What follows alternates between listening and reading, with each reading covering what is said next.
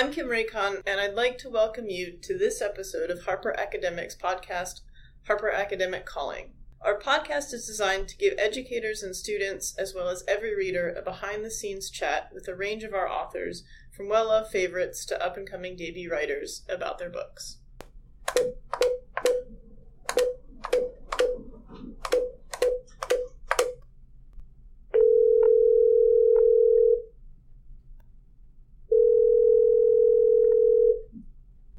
Academic calling Fred Fordham.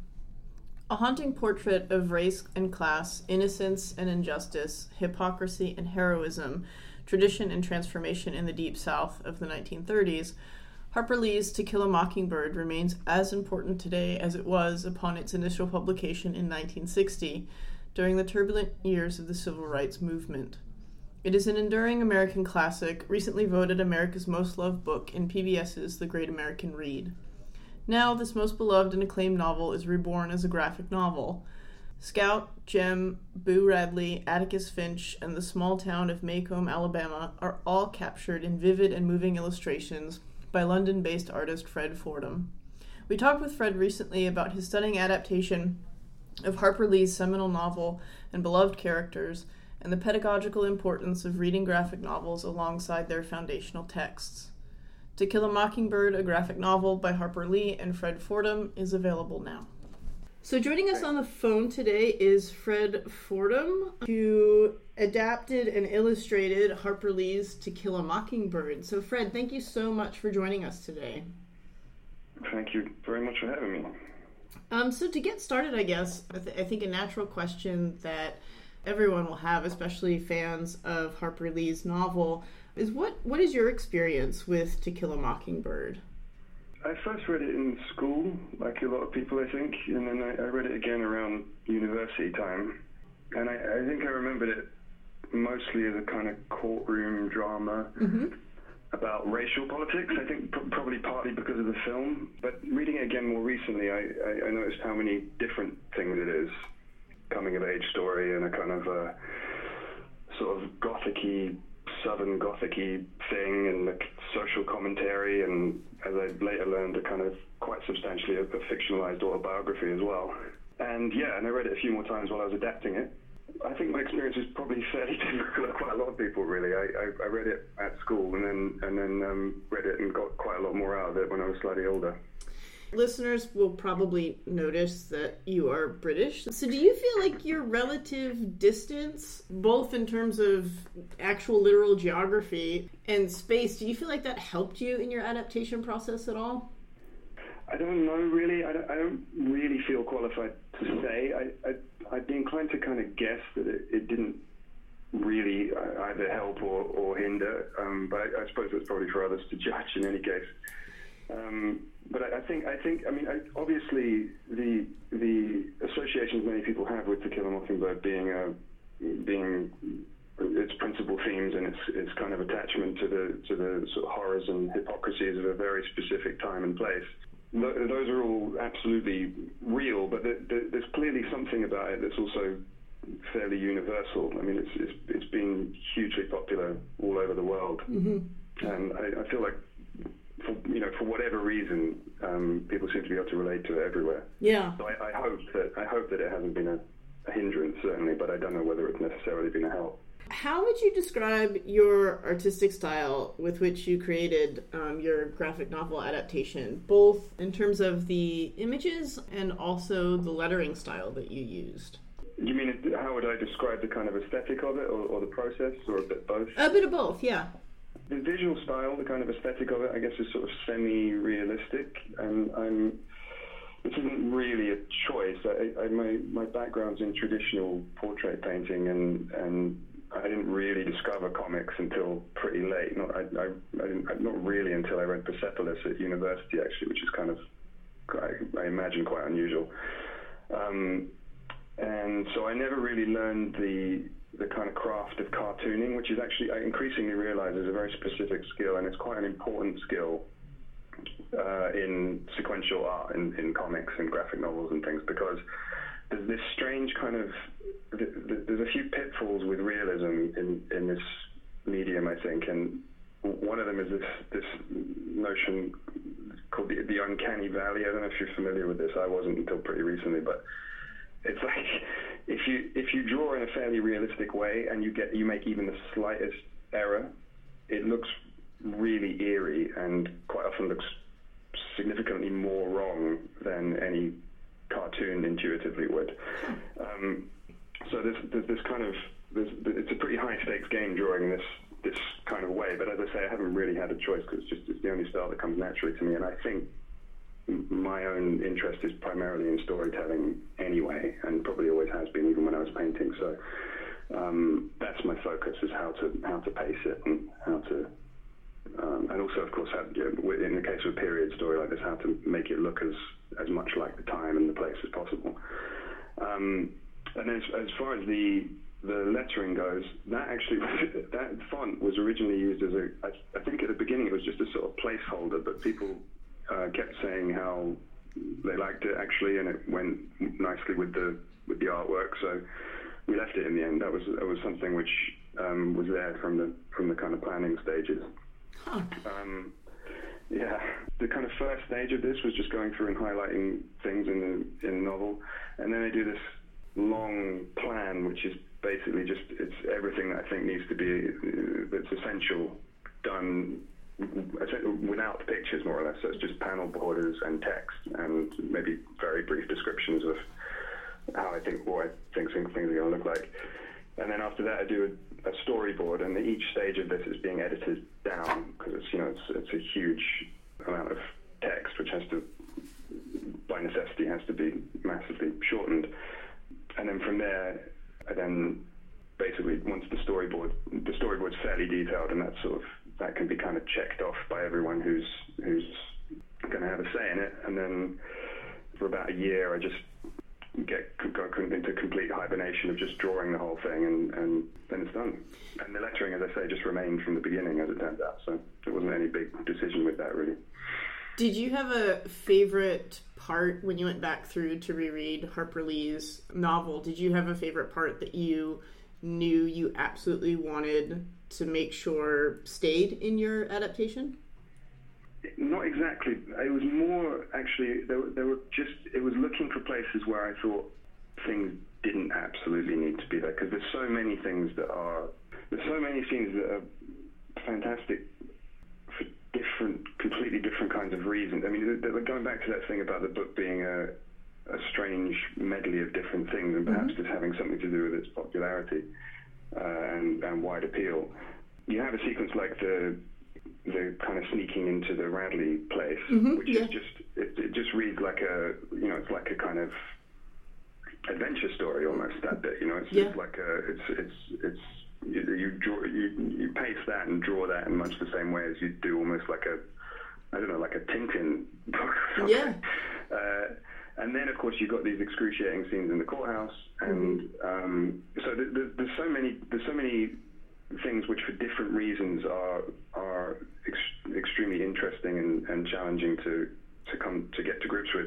The thing that the thing that I did do as far as editing goes, obviously, apart from just editing down text and, and converting um, scenes of visual description into drawings, was I tried to, in places where I thought that a, a particular theme had been already explored elsewhere, I I thought that certain places, you know, that that didn't need to happen uh, again. That it wasn't absolutely necessary that it would happen again. So so you know, like the, the kids one of the principal themes being the kind of the learned behaviors of, of prejudice and hypocrisy and, and the kids learning to walk in other people's shoes as mm-hmm. Atticus is um, constantly impressing upon them. Um, so you know that, that, those themes come up in various places, and and um, as long as as long as all the key themes and all the key things that I think that Harper Lee was trying to say are in there, um, that that was that that was the essential thing, really. Sorry, that's a very long answer to a very simple question. that's okay. One of the really striking things for me about reading your your adaptation is actually the very first page, which I, I didn't. It's it's going to sound silly, maybe, but um, I didn't really realize the importance of the image of the first page until I got um, a bit more than halfway through. So there is, of course, the iconic opening sentences. Uh, when he was nearly 13, my brother Jem got his arm badly broken at the elbow. When it healed and Jem's fears of never being able to play football were assuaged, he seldom he was seldom self-conscious about his injury. So the image that you that you have to open the graphic novel, we're looking out sort of at at a at a lot, but we are behind a chain link fence.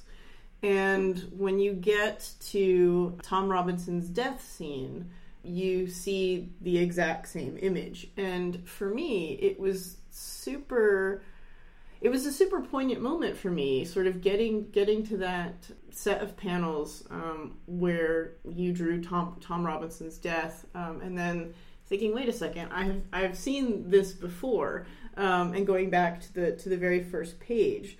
Um, so one of the things that this made me think about um, is is I guess initially like wh- why that initial image at first? Because there could have been so many other choices.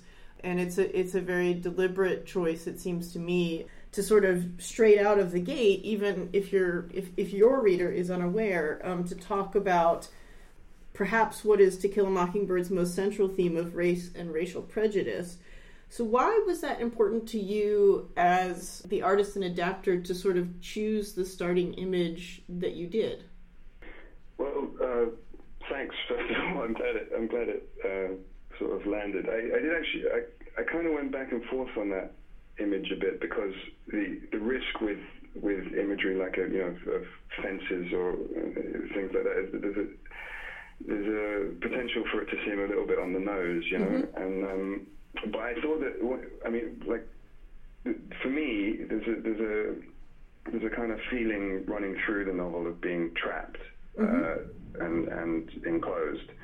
And obviously, the most obvious and, and kind of brutal uh, aspect of that is the way that African Americans, after emancipation, were basically imprisoned in this kind of horrifyingly disingenuous system for the next century. Mm-hmm. Um, and then, you know, where, where you know where any white person, more or less, regardless of how malicious or bad their reputation, basically had the power to bring down the full force of the law on any African American on a whim. Mm-hmm so that that's obviously that's the most that was the most kind of significant case. And then there's there's there's Boo who's who's incarcerated in his house. Yeah. Uh, and then there's and then more trivially, you know, everyone is trapped to some extent by the expectations and norms of this decaying social system. So the kids don't understand the hypocrisies and the prejudices of the adults, but they're powerless to intervene. And Atticus is powerless to uphold justice, and Scout feels powerless to escape the the gender expectations and and so on. So yeah, fences seem like an apt, if,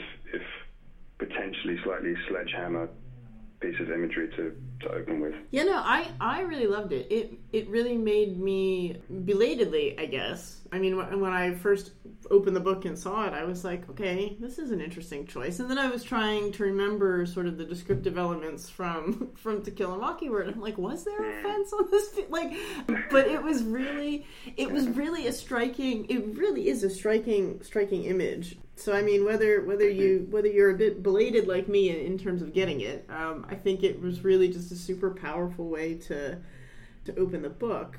Thank you. And something else I'm wondering about um, too is the the language, because of course the text is is Harper Lee's own text, and there mm-hmm. was no decision to sort of amend or abbreviate language that she was very deliberate in using. Was that a difficult decision for you? This is in terms of kind of the free use of horrible racial slurs by yeah. the by the, the white characters. Yeah, well, there's a sort of there's a there's a kind of a practical and a and a, and a sort of like a kind of ethical component to this sort of uh, decision. I think. I mean, first of all, like it, as you say, it's it's it's Harper Lee's original text, and mm-hmm. I think that there are books uh, that are just so kind of excruciatingly of their time, and that you know the, the, to to just adapt them straight would just seem kind of insensitive. I just I don't think this is a novel like that at all. Um, anyway, so go, to go back to this thing of the, the kind of the, the, practical side and then the ethical side. So, so first of all, you, you just have to kind of ask, does does the way the book is written accurately portray the speech patterns of whites in 1930s Alabama? Mm-hmm. And are these speech patterns integral to the subject of the novel? Yeah. And I think I think in both cases the, the answer is pretty uncontroversially yes. Yeah. So then, so I mean, and, and, and it's even addressed, right? Atticus um, chastises Scout for her language. Mm-hmm.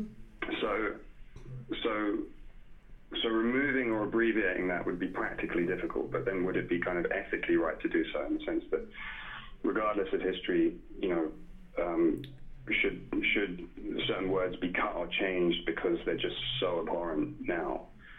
And I think here I would just argue that, particularly bearing in mind that Lee was writing largely an account of her own life, mm-hmm. um, to do so would be to kind of sanitize the ugliness of the time, you know, and, and, and even to do a kind of disservice to those who lived through it and were on the receiving end of it. Um, you know, Lee was so she, you know she was writing about the time and the place that she knew, and yeah. um, while you know that word is particularly and, and uniquely abhorrent, the book gives a depiction of a real and uniquely ugly period of hypocrisy, you know, and mm. and with this perpetual looming threat of deadly violence forever behind this this this kind of veneer of, of you know tea and Charlotte and manners and hospitality and all of that. Mm-hmm, yeah. So I, I so I, you know I, I just I think that practically it would have been very difficult for the novel to be the same thing if you if you'd made those kinds of changes.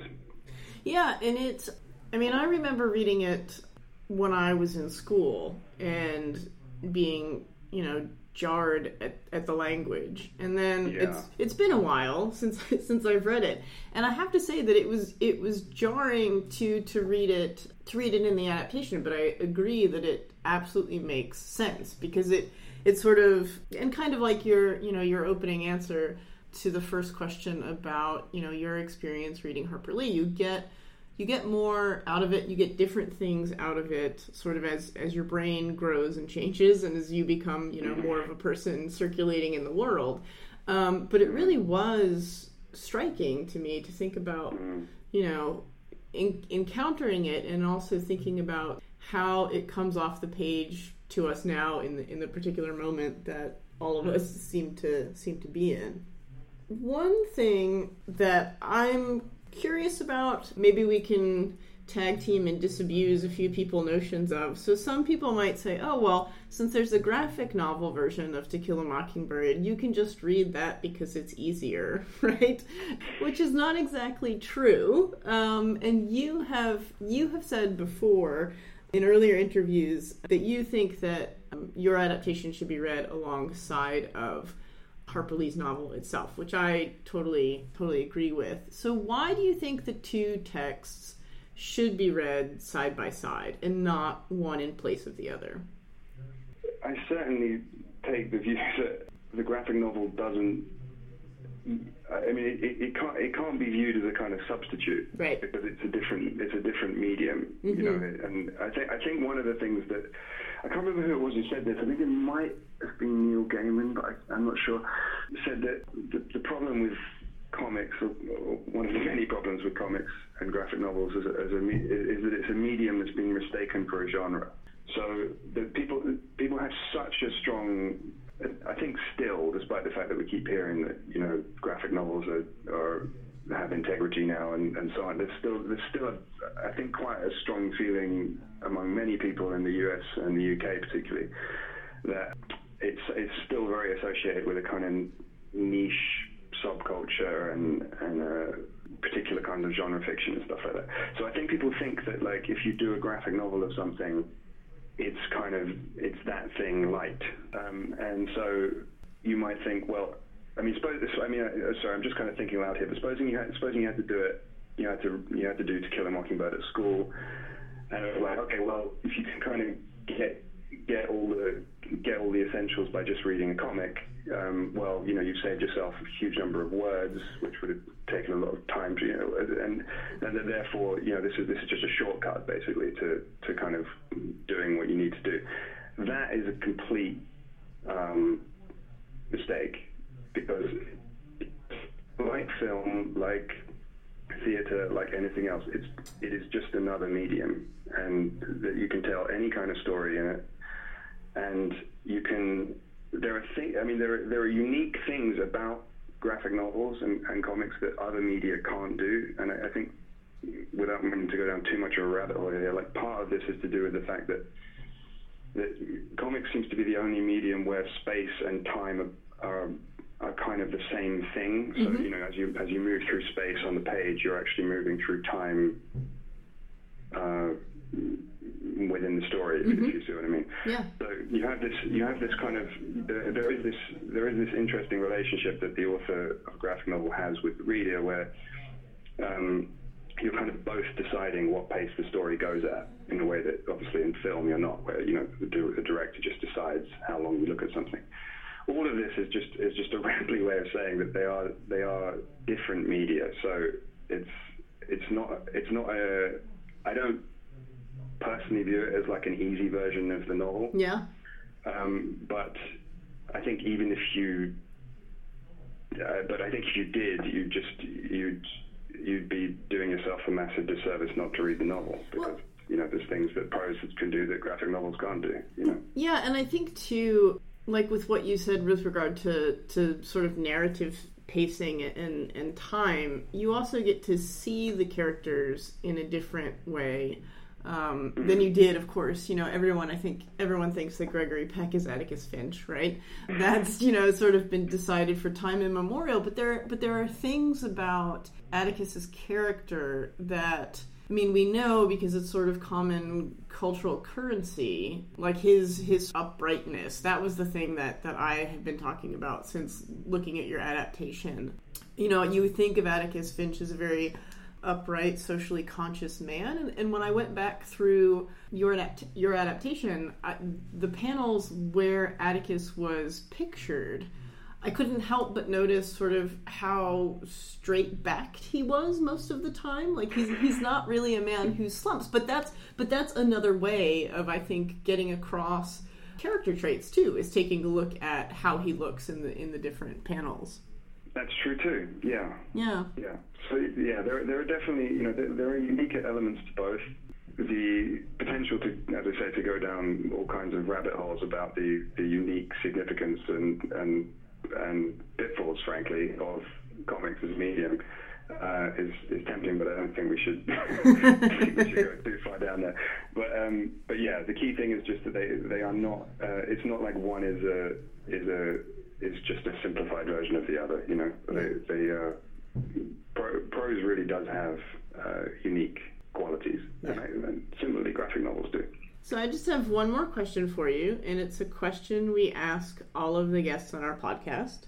So since this is primarily geared to teachers and their students, who was your favorite teacher?